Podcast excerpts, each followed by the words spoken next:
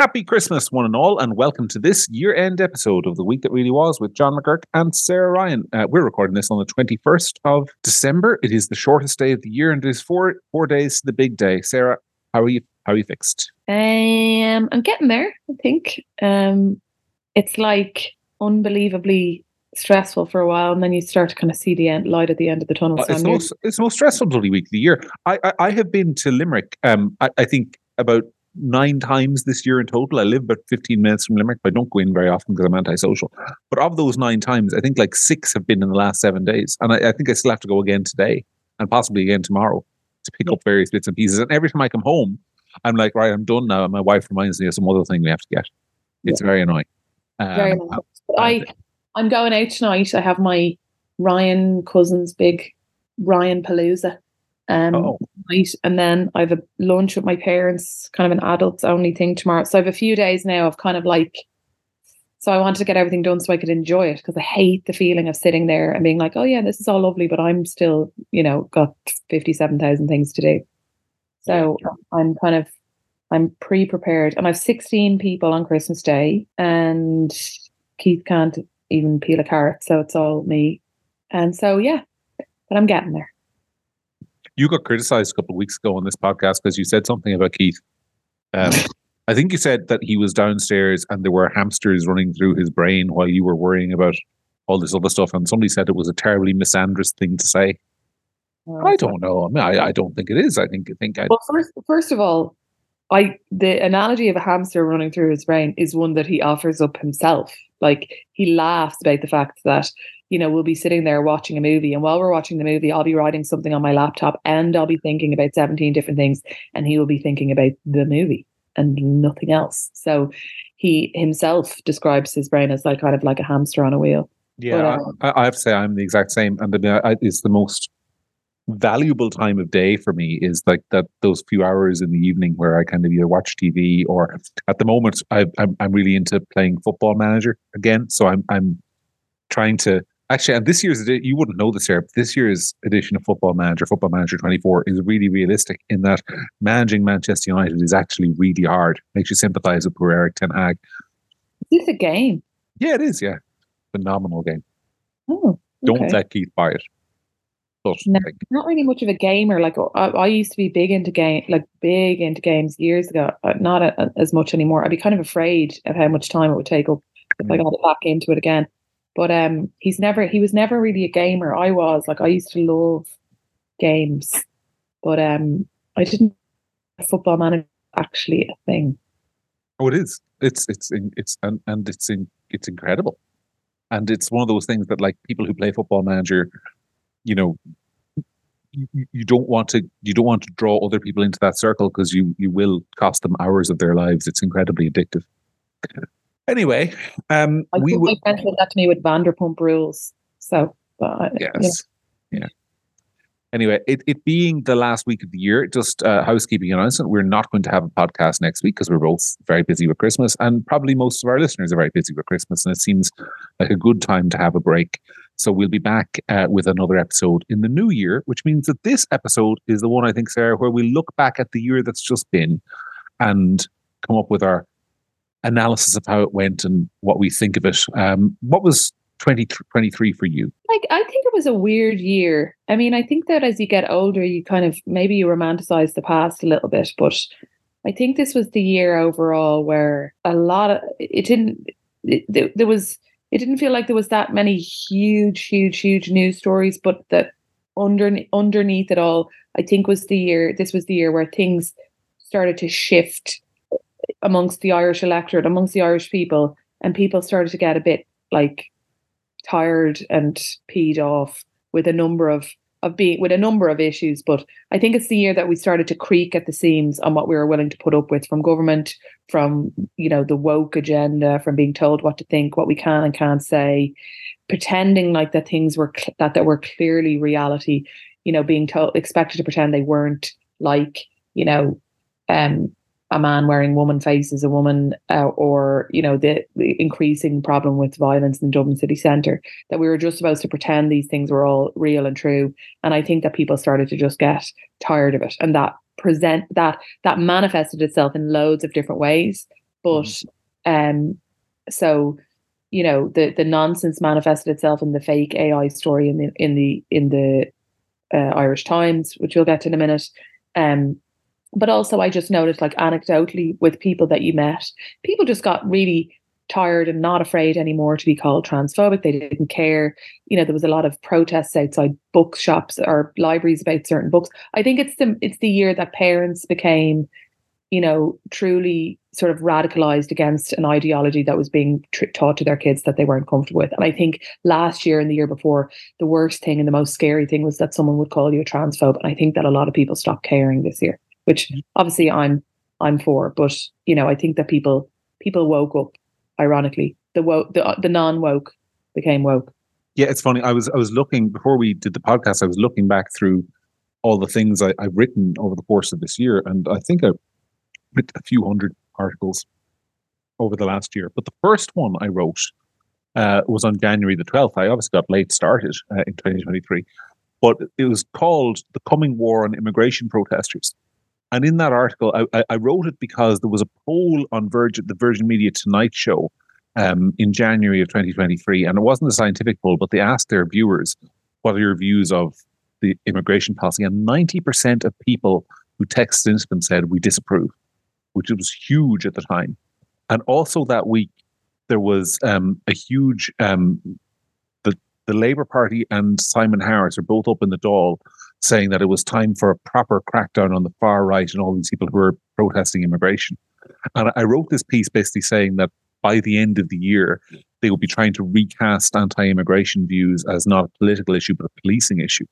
And like I'm just reminded that this week, I'm not trying to say I was right because I wasn't totally right, but this is the week where we learned that the Gardaí, I don't know if you saw this story during the week, the Gardaí are going to be equipped with double strength pepper spray and tasers to deal with uh, people uh, rioting or protesting uh, on the street if they're far right. So I think that sort of that gives you some sense of the trajectory of the year, really. Um, yeah. In terms of in terms of where it went. Um, for me as well, like it was the year of kind of like where speech issues just really came to the fore. I was, you, you know, you forget loads of small things that happened during the course of the year. So like the year started with um, do you remember Roald Dahl's books were republished, but like all the mean words were taken out? God, I forgot about this. Yeah. Um, and and then we had uh, then we had Kellie Harrington, who I think went on was it was it off the ball on Newstalk, and uh, basically either didn't say or I think she tweeted something mildly skeptical about immigration. I retweeted a story about um, um, the murder of a young girl in France, I think it was, or maybe yes. Germany, was it? Who'd been beheaded. It was some horrific, remember? Her mm-hmm. body was found in a suitcase or something absolutely traumatic and traumatic. And she retweeted a story about that. That was her that was her big crime of the year, John. Yeah, and and uh, what was funny about that was that I think basically she kind of had to apologize, and definitely later on in the year she did apologize. But at the time, there was an opinion poll taken showing that the public were on her side. I think 40% of people in a behavior and attitudes poll said that she was right to say what she said, and only 31% said she wasn't right. Um, now, th- and at that time, the sort of media and political establishment were still powerful enough to be able to say, right, Kellie Harrington, back in your box. Mm. I'm not sure that would would happen yeah. now. And on the no. trans on the transphobia thing you mentioned, um, do you remember around the time of the Eurovision where the Irish entry to the Eurovision, a band called Wild Youth, made a big song and dance of getting rid of their artistic director, a guy called Ian Bannum, because he had he had said something along the lines of you know men can't be women and women can't be men or something like that. So he was he was then ditched by the band uh, to sort of widespread establishment acclaim, and they went on to finish bottom of their semi final as usual. Well, too good for them. too good for them. No, I'm. I, it, I, I'm the same in that I just got tired this year. Even on the podcast, like I, there was, you know, I, I used to be kind of like, oh, I don't really want the hassle of, you know, saying something like, and, and you and I had conversations. There was a whole story about Budweiser and Dylan Mulvaney, if you recall. And I remember us having conversations about um, Matt Walsh in America, the the media guy. And, you know, I don't agree with Matt Walsh on the fact that I don't like cruelty to any individually individual. I don't think there's any need. I don't need to um, augment my argument against um, some of the elements of um, how gender dysphoria is treated in children with being insulting, personally insulting to anyone. I don't need it. I have a I I have a robust argument all by myself. Thank you. Um, so I don't like the cruelty, but this this was definitely the year where I just thought, you know what, I'm just this overhanging threat of being cancelled and and whatever. And that's you know that's why gript is is is needed because you know like you can't be like you can't cancel people that like for having a, for what they say in a podcast anymore. But you could have a couple of years ago and people were terrified for their jobs. And i've had people literally this week say to me oh i listen to your podcast and you know i'd love I, I agree with everything you say and i'd love to be able to say that but i work in a, in, in a job in education um a university type job and I could never say anything like that or I'd lose my job. Like, the, I think people got really tired of that this year. They did. You know? But in the first half of the year, I think that I think you can divide the year into sort of two halves because in the first half of the year, this stuff was still advancing. Like I'm looking at a story here from April the fifth, where the National Maternity Hospital had announced that um, in the National Maternity Hospital, you can now register your baby as male, female, or other in order to accommodate people's sensitivities. Um, Mary Brosnan, who's the director of midwifery there, had told the Sunday Times that it's cultural change. We try to make sure that people are respectful of everybody's wishes and try not to upset anybody by using the terms male or female if that's what a couple don't want to do, which was around about the time that Paul Murphy had uh, his firstborn child, whose gender remains publicly unknown. Do you know what? Um, what I'd love to what I'd love to know is about this kind of nonsense. And I'm somebody who had three children in that hospital. I'd love to know how many children are being re- re- registered as other in a hospital in hospitals in Gaza at the moment. I guarantee you zero, because people who actually have real problems don't buy into this n- nonsense. A baby is a baby, it has a gender, I'm sorry, if they start to have a conversation with you when they're older about gender dysphoria or whatever, that's a whole separate thing. But a baby is a baby. Get a grip. Yep. Um, it's, it's just absurd. And people, you know, like people in, in those hospitals, you know, like, and I, my sister's a doctor and and has worked in maternity hospitals and with uh, premature babies and different things. And my daughter was born early and, and was in the NICU. And while we were there, there was babies that died. And you know, like maternity hospitals are the, one of the happiest places in the world, and they're also one of the saddest places in the world. And you know, people who have real problems aren't concerning themselves with bullshit about other on a baby's birth certificate. Honest to God, like you know, sometimes I just think it's it's like Maslow's theory of hierarchic needs or whatever. And at the top of the pyramid, when you literally have no problems, this is the kind of crapola you come up with. Mm-hmm. It's a baby. It has a gender. Sorry, it doesn't fit in with your politics, but it has a gender.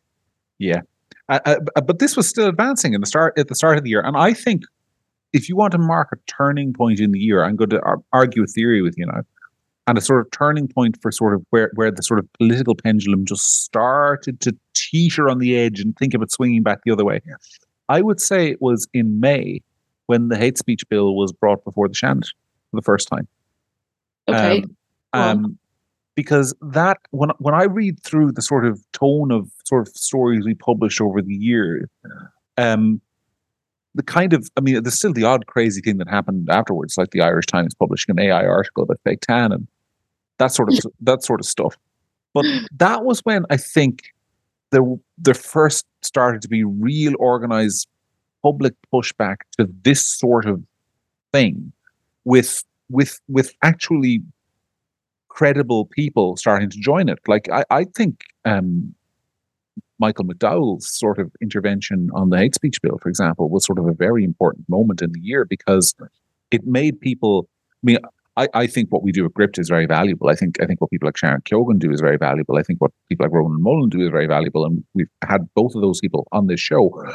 But uh, I, I think they obviously, like you and I do, we have a niche. But Michael McDowell is somebody with a much broader audience, and he he steps in and he says, uh, actually, this hate speech bill is a load of illiberal nonsense and the mm. momentum for it kind of stalls and starts to swing back the other way. And I think that is when suddenly it becomes kind of socially acceptable to say, I, am just sick of the cancelling of people. Um, I know there'll be some listeners who'll say that it's not all Michael McDowell and giving him too much credit, but I, am not giving him all the credit. Of course not. It's never any one thing. It's always a combination. Like I think, like you know, obviously you and I've you and I have had multiple conversations over years and years and years, and I always say to you that sometimes things amuse me and my dad. I've told you this before. I've said this to you and another friend. Um, that um, you know, my dad always says the amount of entertain the amount of enjoyment or entertainment you're getting out of that is perverse. It's perverse. You know the way sometimes mm-hmm. I'd just be so amused by something. So I'd be lying if I said that the Irish Times AI thing didn't amuse me. Absolutely to my to my bones, and it did. But also apart from that, it was that it was funny and everything. It was really important as a moment because on the one hand, the story was so absurd, and it, for people who don't remember, it was about whether wearing fake Irish women fake wearing fake tan was cultural appropriation. It was so absurd that it gave a space for people to say, "Okay, this kind of woke nonsense has gone too far." But it was also amazing because it was still believable as a story that might have been published because mm-hmm. that's how far things are going. So it created this space where people could safely come out and say, This has gone too far. I'm going to come out against this without having the fear of cancellation. But it had also still been published. So even though it was up by, but you know, even though it ended up being by AI and that's all very amusing and whatever, it it was published as a concept. It got through.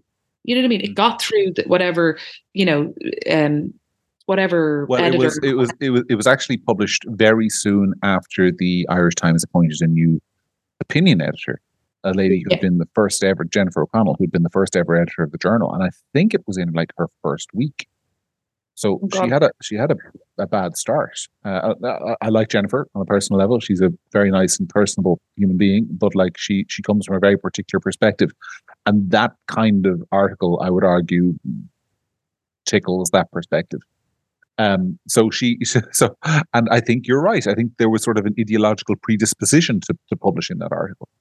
Yeah, of uh, course. It was off the wall, but it wasn't that off the wall. It didn't come out of, it didn't like exist in some vacuum. Like it came, it came, it was, it was standing on the shoulders of giants do you know mm-hmm. what I mean? Like it had l- loads of precedent in other things that made it believable as a story that the Irish Times might publish, and a conversation that so, that certain types of people might say, "This is a conversation we need to have." It isn't. So, yeah. like it was, it was, it was a turning point in itself. I think. Yeah, as a, as a turning point for for another reason as well. I think because I was looking yesterday at the new Eurobarometer figures that just came out on sort of attitudes towards the European Union and general social attitudes in Ireland. And the the last poll was taken in the spring, and this one um, there was a question in this one when asked if they believe the national media in Ireland provides information free from political or commercial pressure.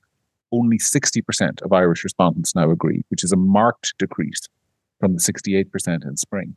So mm. like uh, like I know that sounds small, but it's actually not small. That's a huge shift in a year.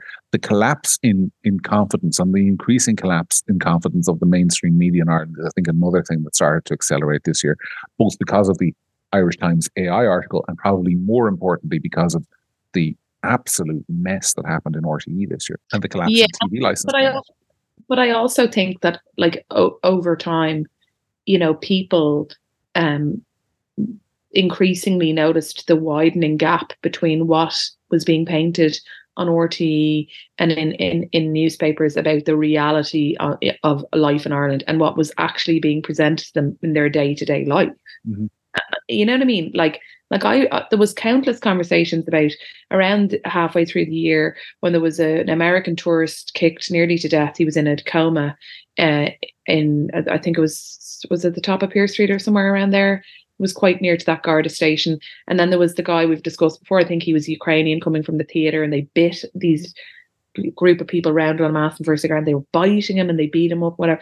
And and at the time, I remember there was all this like, you know, the government and everything saying Dublin is a safe place and isolated, whatever. But that was directly in conflict with conflict with what I personally was seeing with my own eyes when I went into town. And that exists for everyone. So the government and the media were saying one thing, but ultimately over time, people just were like, this isn't the truth.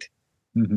And why are we not allowed to have conversations about the truth anymore? Because they didn't yeah. see They didn't do, see Do you know, I don't like talking about rival podcasts on this show, but I, I will. Uh, uh, and when I say rival, they're much bigger than us, they have a bigger audience than us. But I was, I was watching the Indo Daily yesterday doing their review of the year and I was struck just by some of the the attitudes because they're, they're very they're very very good outlet first of all, but secondly they're they're very mainstream.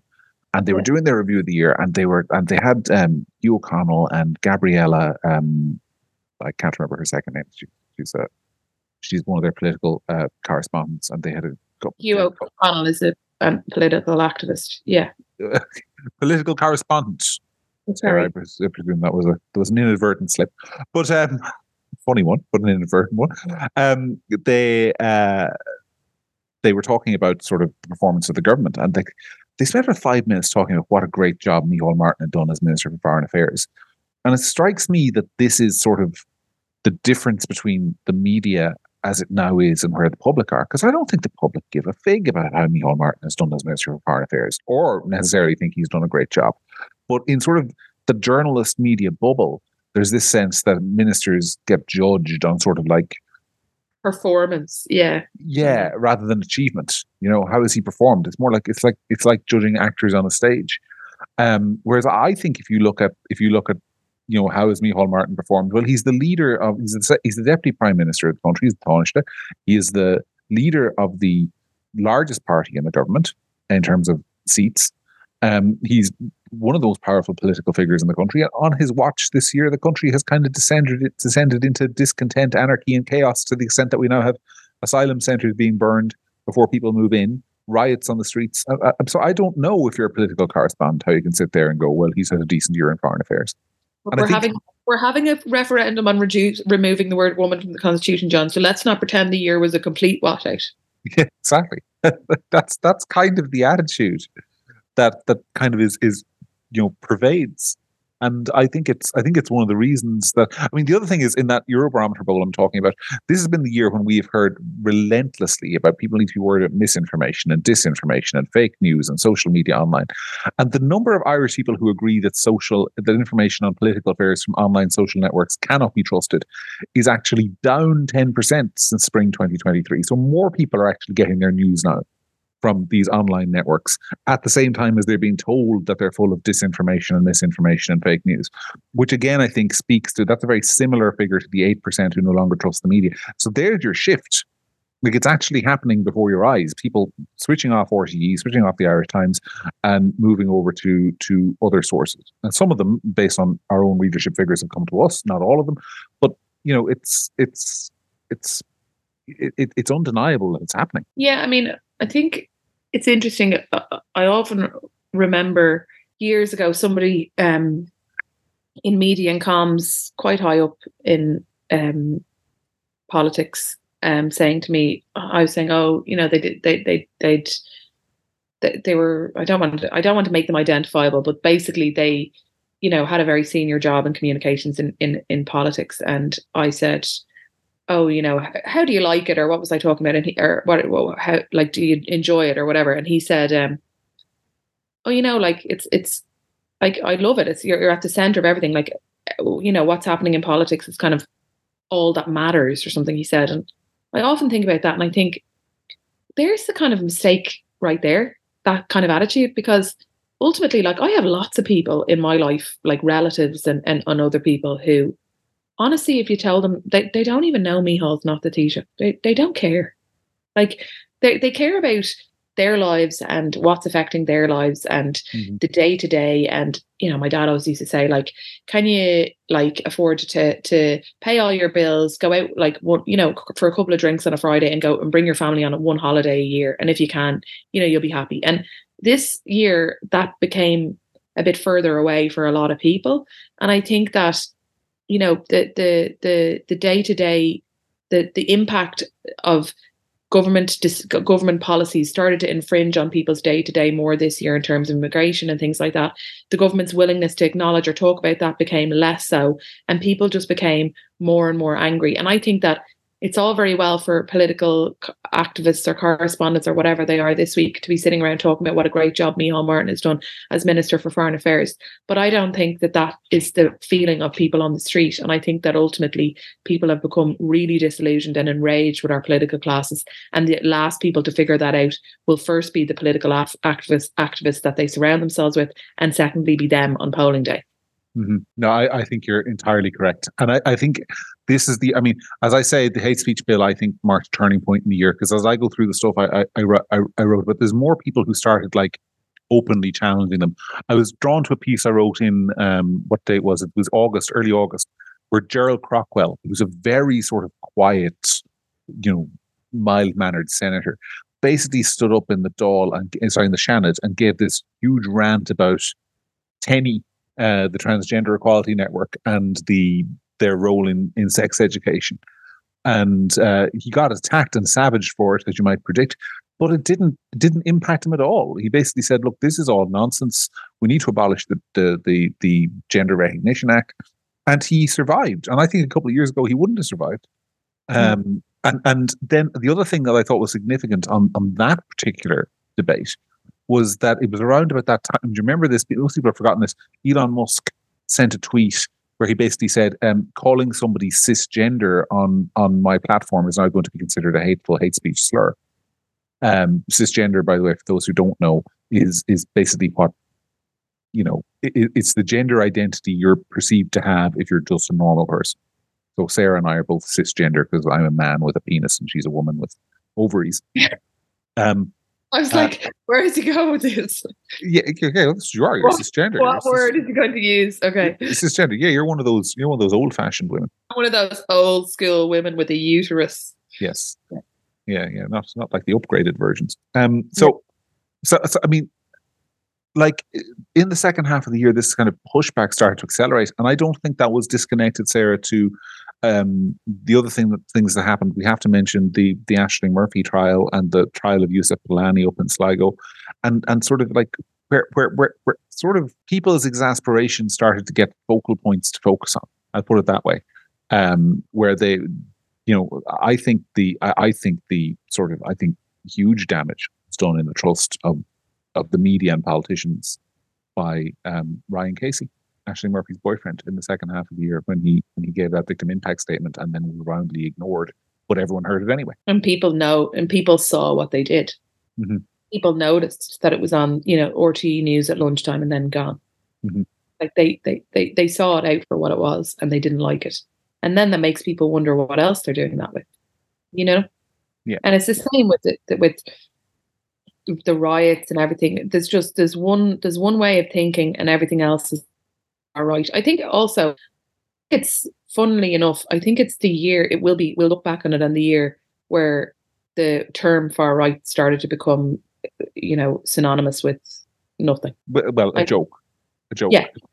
Uh, like, like I, I can't. Everyone's far right. I, like I, I think that you know that used to be like you know right wing, left wing. used to somewhat mean something. And I think that they have accidentally shot themselves in the foot by diluting it so much and including so many people in it potentially that it now means nothing. And I uh, that's something that I find. Well, really something I, something I've noticed this year, um, as I and I, I said I'm antisocial, so I don't I don't go out that often. But when I go out now, um, for the first time really in my life, I've got people coming up to me, um, regular normal people or people I might know vaguely like distant relatives or whatever who I meet, and they will say to me now, "You're far right," but they will mean it, and they will transparently mean it as sort of like, "Oh, you're one of them dangerous far right fellas." Like they're taking the piss not of me but of the government when they say it. Yeah, yeah, um, and that's and that's uh, and that's it. Like it has become a kind of a kind of a joke in, yeah, in a sense. My dad used it as a joke now to, about you know like in in you know if my brother asks a question about something he'll say, "Oh, you're hanging out with those far right at Malahide." You know, this has become kind of a joke. Yeah, and and and uh, like even I mean, do you remember RTE introduced this character into Fair City, far right Fergal? Do you remember that? Uh, like that. That never was... actually watched it, but I love, I love that kind of Irish thing. Like I just love it. But it was supposed to be kind of. It was one of those ones where I think Fergal was supposed to represent like in the most hammed up fashion, the kind of like the dangers of misinformation. And if you if if you if you aren't careful, you might start thinking like this Fergal fellow in Fair City. And I think uh, the number of people who said to me, he makes a lot of sense. It yeah. was really yeah. funny. It was, it was, kind of backfired. Um, and, so and of course, like it's like a kind of a video trying to teach teenagers about you know sex or something. It's just like they they do it so clumsily that it becomes comedic. Yeah. Um, I suppose um, the other thing that that kind of I want to talk about this year that that is in terms of the actual politics of the country. Like it was the year for me where where where Fine Gael started to come apart at the seams. Um, and I mean in terms of like all their TDs who are not going to stand at the next election. Um, like there are a lot of politicians now, people in the people like in the establishment who are just bailing out, saying, well, "I'm not going to do this again." People like elder statesmen like Charlie Flanagan on the one hand, but then like younger people like who guy we both know, John Paul Phelan. Um, yeah, or, do you know what? But but but why? I mean, it's like it's like anything. Like, why would you? Why would you bother? Like I, I like a, a lot of people like uh, like I was obviously in politics. You've run before, you know. I wouldn't do that again. No, it is funny. I mean, like it, it's it's and it's not and it's not because I mean, it's not because people say, oh, you know, there's a lot of abuse and all that, and that's fine. Uh, it's nothing to do with that, actually. It's to do with the fact that, like, ironically, you know, if you take, like, there was elements of politics. I come came from a family of po- a, a background in politics, and like that's fine. And people, you know, will always say d- dynasties and all this kind of stuff, and and and, and f- fair enough. But at the same time, I also know a lot of doctors whose parents were doctors. I know a lot of lawyers whose parents were lawyers. I know a lot of taxi drivers whose dad was a taxi driver, and so on and so forth. And I think that if you're exposed to something from a young age or whatever, you're naturally inclined to be more interested in it. But also, when I wasn't in politics anymore and, and I, I was no longer doing anything, like there was lots of things about politics that I didn't miss at all. And my life became so much like happier and, and less anxious and and freer. But one of the things I did miss about politics um, was the what I'll call the element of advocacy. I loved the fact that like you know, when you're a councillor, like that somebody would come to you, particularly in the southeast inner city. So there was a lot of housing queries and stuff like that. That like somebody would come to you, and you know they'd come to you with this problem in their life. The state and the organize the different like elements of the state just seemed like this really big, intimidating machine to them.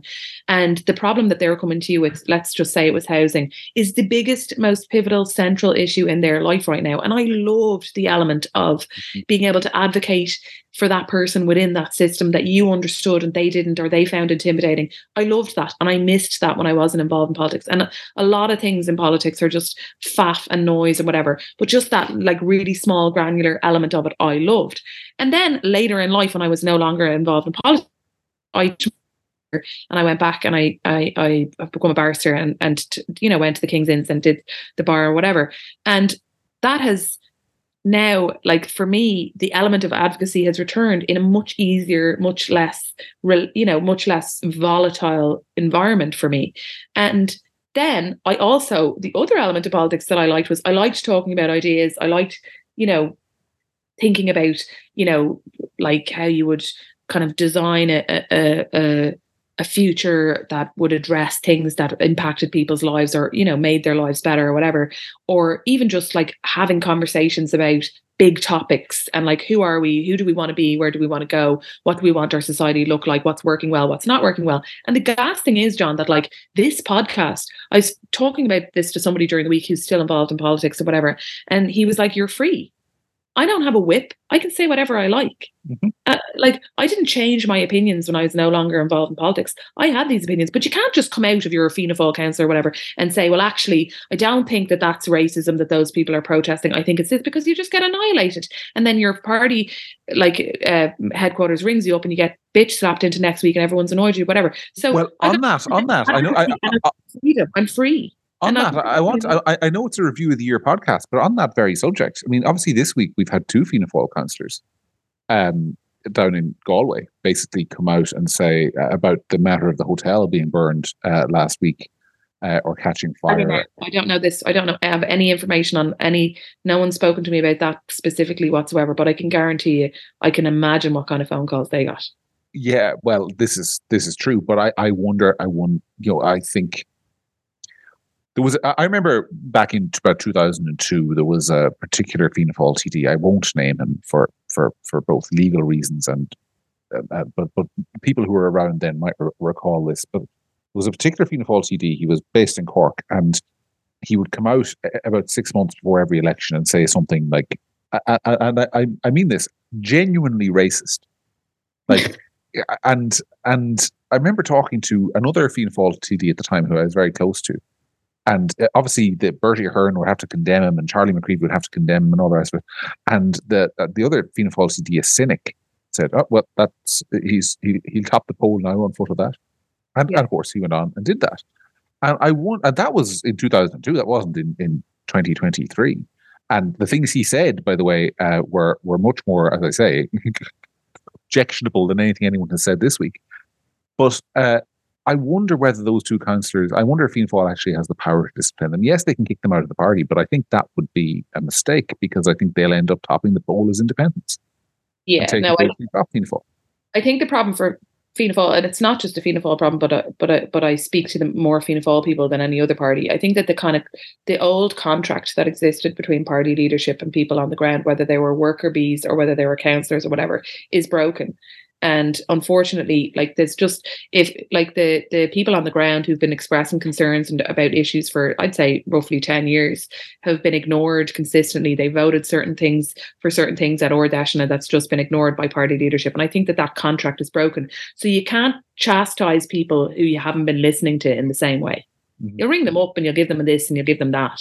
But ultimately there's definitely a, a like a, a a broken contract there for the party and it makes them more difficult in saying that, there's still a majority of people in, in all parties who would be afraid of their life of the heat they'd get from the media and from their own party to, to speak honestly about a lot of things. And that's one of the elements of politics that I don't miss in the slightest.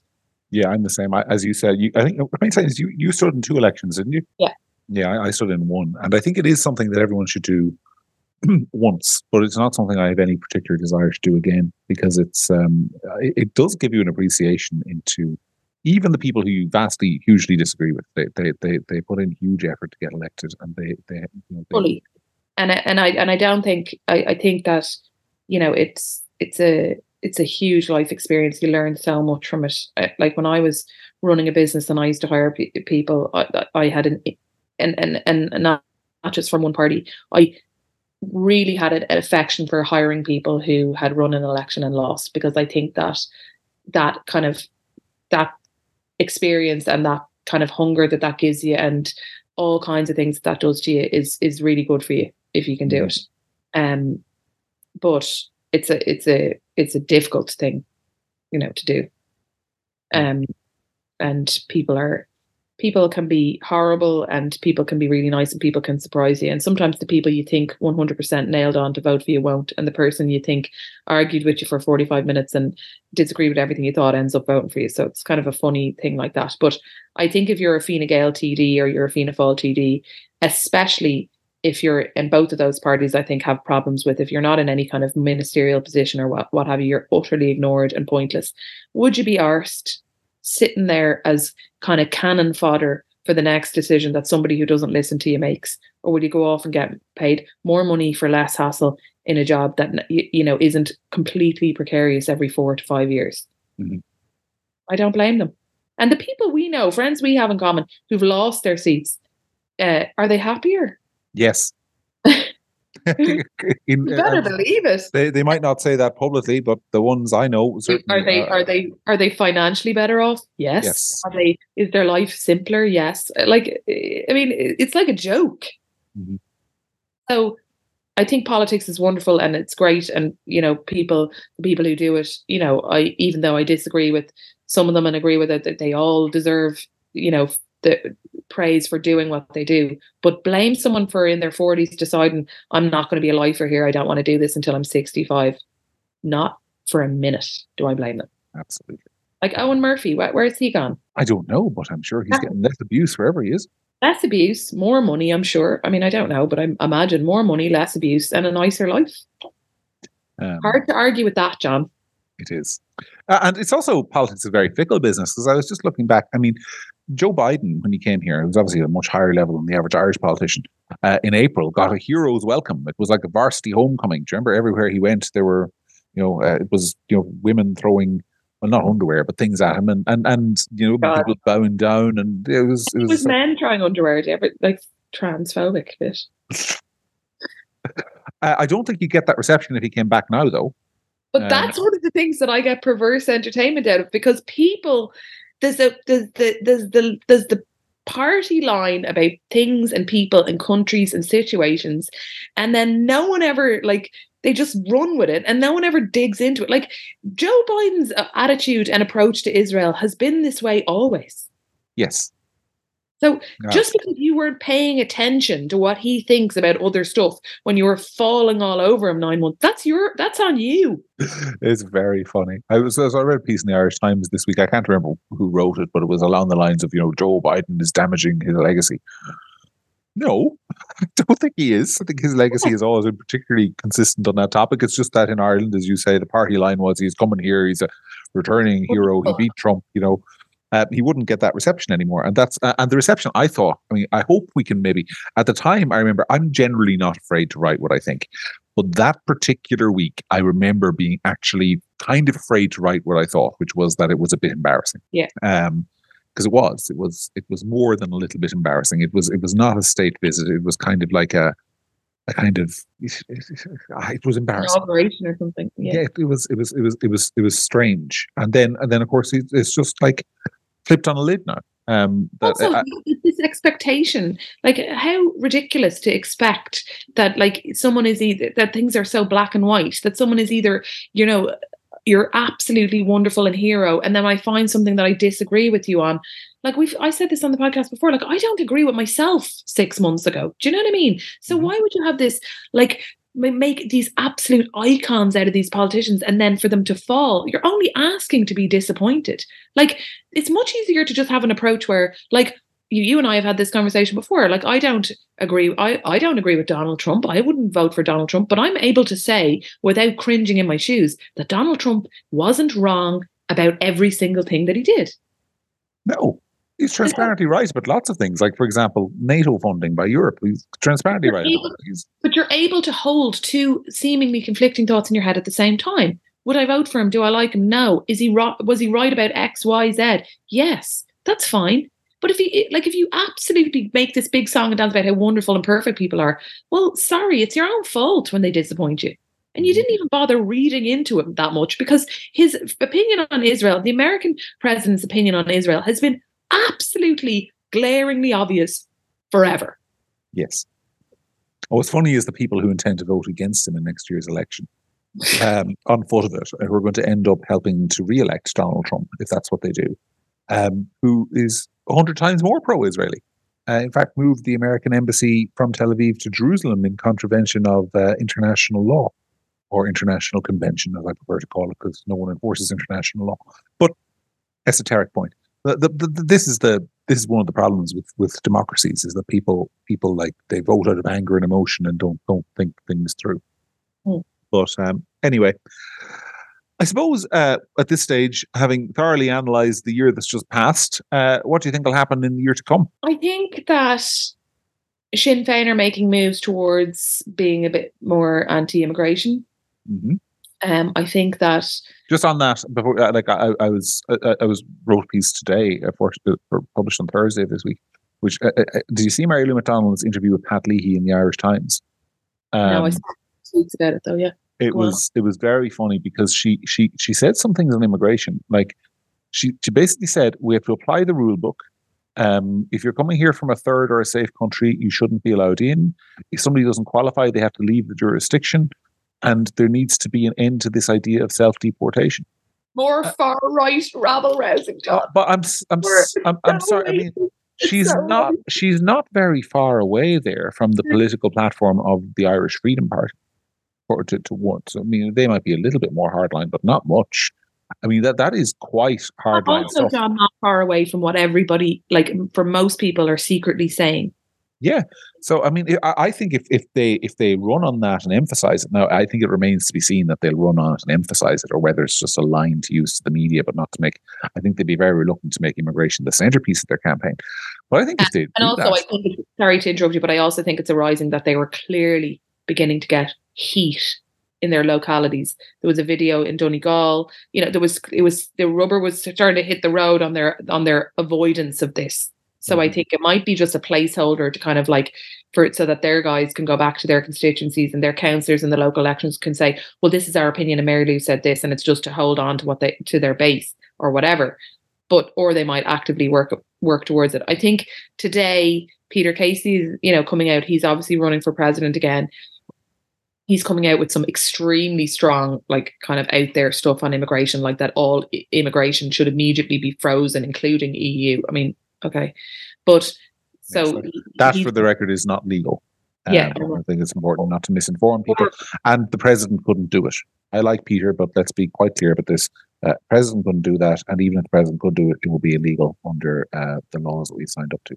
Yeah, but the problem the problem is, and again, reflecting on the year, the president was never traditionally involved in any kind of conversations about any of these types of topics until Michael D started sticking his oar in on multiple different things. And he has now set the precedent for the president being able to do this kind of stuff. And it was all very well for everybody who agrees with every single thing that Michael D. Higgins says. But I'm sure they'll uh, exercise the same lack of intervention when the future presidents come out and talk like this. Will they? Well, no. I think if there was a presidential election this coming year, I think the establishment, be, establishment would be shitting themselves. Because the, the thing is, Michael D has not only created a presidency where you can speak out, he's created the presidency as this kind of kind of rhetorical check on the government yeah. on issues. So it is now the office that you can elect somebody to who will kind of speak out against the political establishment. And Michael D does that on things like Israel and Gaza or housing or whatever it is. But you know, if, if the top issue becomes immigration and Irish people think, oh, well, we can have a president who's going to speak their mind and speak up for us on issues, they, they might regret that president sooner rather than later. And I think they're very lucky that that election isn't scheduled until 2025. Um, I presume you don't think there'll be a general election in 2024? There could be, but. There could be. I don't think so. I like. I'd be. I'd be very curious to see how these local elections play out. They're soon, like that's six months away. Mm-hmm. Um, I think a lot of. I, I think traditionally Irish people have always the Irish electorate have always kind of used local elections as a kind of a whipping um, for the government.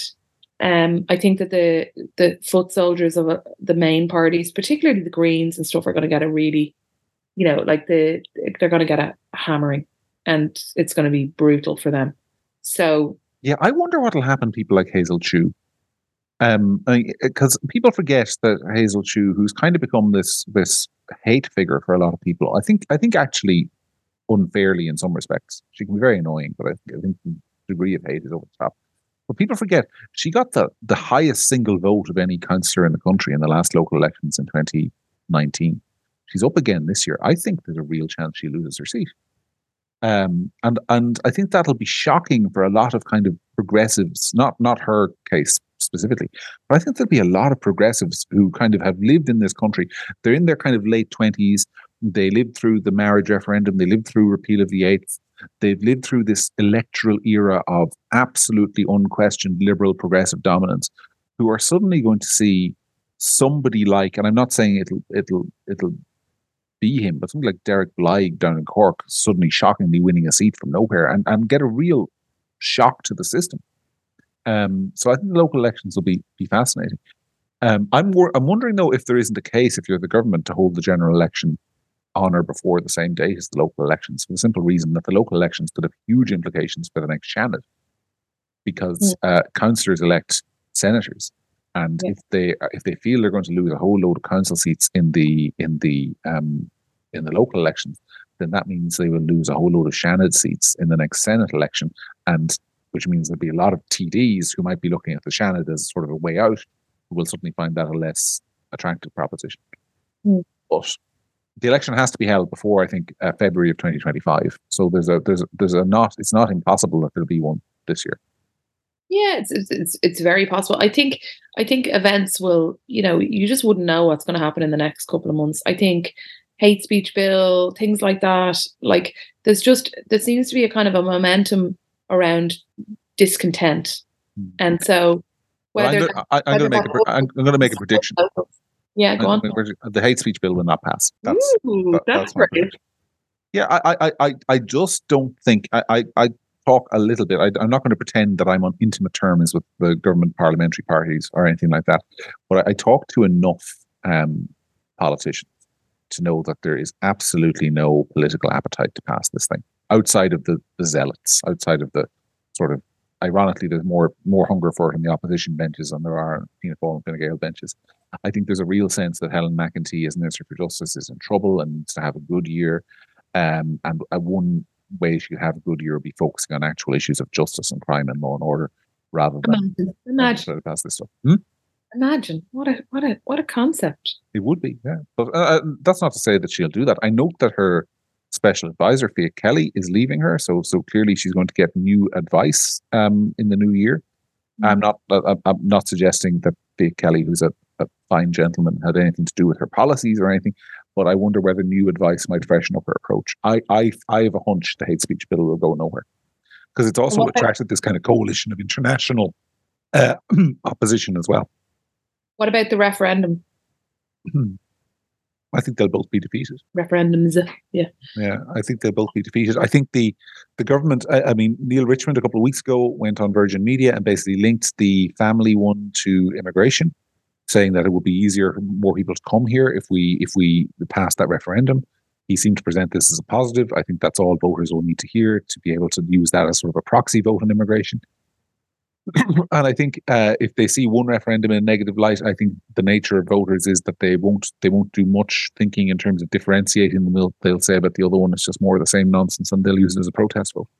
And I think the government will be absolutely fine with that. By the way, in fact, I think they might even be counting on it. Yeah. Well, I, I, I don't think that this the this the story around why to vote yes is robust enough, and I think people are just pissed off in general. So I'd say you're probably right. Um, Um, what percentage no to yes will be interesting. hmm. um, But it's when is it? It's in March, is it? uh, March the eighth, International Women's Day. Sarah, your your your big My, day. my favorite nonsense holiday of the year. Um, yeah, I, I, I, I would say the, the only thing is that they might get spooked by how badly it it ends up being. That might be interesting to watch. Uh, and obviously, the local elections coming up are going to dominate sort of the political. I mean, because one of the things I think that that happens in the Irish political system is that the politicians, when you and I were were were growing up, and we're not that old. I don't want to sound like we're we're I mean, we're we're we're in early middle age, both of us. But when we were sort of like in our teens and twenties, canvassing outside of election time would have been sort of a de rigueur thing that a, that a conscientious TD does. I don't think there's much of it now, and I think I think the the local elections are going to be the first time that a lot of politicians come face to face with voters in a while, uh, and I think that has the real potential to sort of shift the sort of tone of our national debate. Yeah, I mean, and I also think that even when politicians, depending on how famous you are, you know, the more famous you are, people are kind of almost less inclined to be honest with you. Mhm. Like I remember years ago, um, canvassing European elections, and Bertie was the Taoiseach, and he was down around Moore Street, you know, Mhm. and um, I was ahead, and the media were doing this junket and walking along with Bertie and a big, huge crowd of people, um, and uh, I was standing with the right beside the flower sellers, and two of them were talking to it, and they were like, "Who's what's going on down there? Who's this?" And one of them was like, "Oh my god, it's Bertie," and she was like, "Oh, that bollocks! I'm going to tell him this, and I'm going to tell him that." And I was like, "Oh my god, this is going to be horrible." There's all these journalists and video cameras, and these two women are yards about Bertie, and they're going to go for him when he comes along. And then he comes along, and he's like, "How is?" And they're like, "Ah, how are you, Bertie?" And they start kissing and hugging him. And I was like, Yeah. "What?" Yep. So, so I like I think that a lot of politicians just they don't they're not really and especially because they have a media that's just so lovey dovey to them all the time as well. I think that they're in a very, very much in a bubble. Yeah, And I would, I would, I, I would agree with, I would agree with almost everything you said there. Anyway, that was sort of our take on the year that really was, and the year that is is yet to come. Um, any final thoughts, Sarah? No, I think it was a funny all year, but I think for it's the first time on a lot of issues that I am beginning to think we might be in the majority. So that's nice. Heavens above, I'm going to have to change and become a liberal. I hate being in the majority. I know. Um, um, anyway, well, look, I, I- I just I want to finish by saying uh, this podcast wouldn't exist without the people who listen to it and share it with their family and friends and come up to us and tell us that they listen to it. And um, I think Sarah and I have both been really heartened this year by the number of you who've reached out to us either personally or privately or directly and uh, told us the value you get in it. It um, gives us a real sense of purpose. And uh, our listenership figures have grown substantially over the course of the year. So maybe that's just a generally reflective, Sarah, of the trend and not personally reflective of our brilliance. But I suppose people's people's opinions may vary on that. A and a little from column B. Let's just say that. Yeah, let's just say that. Anyway, until uh, the first week in January, when we'll be back, uh, I want to say goodbye to everybody and thank you all for listening during the year. And we wish you and yours a wonderful, happy, and peaceful Christmas and a new year that is better than the one we both seem to think that the government is going to have. Until then, that was the week that really was.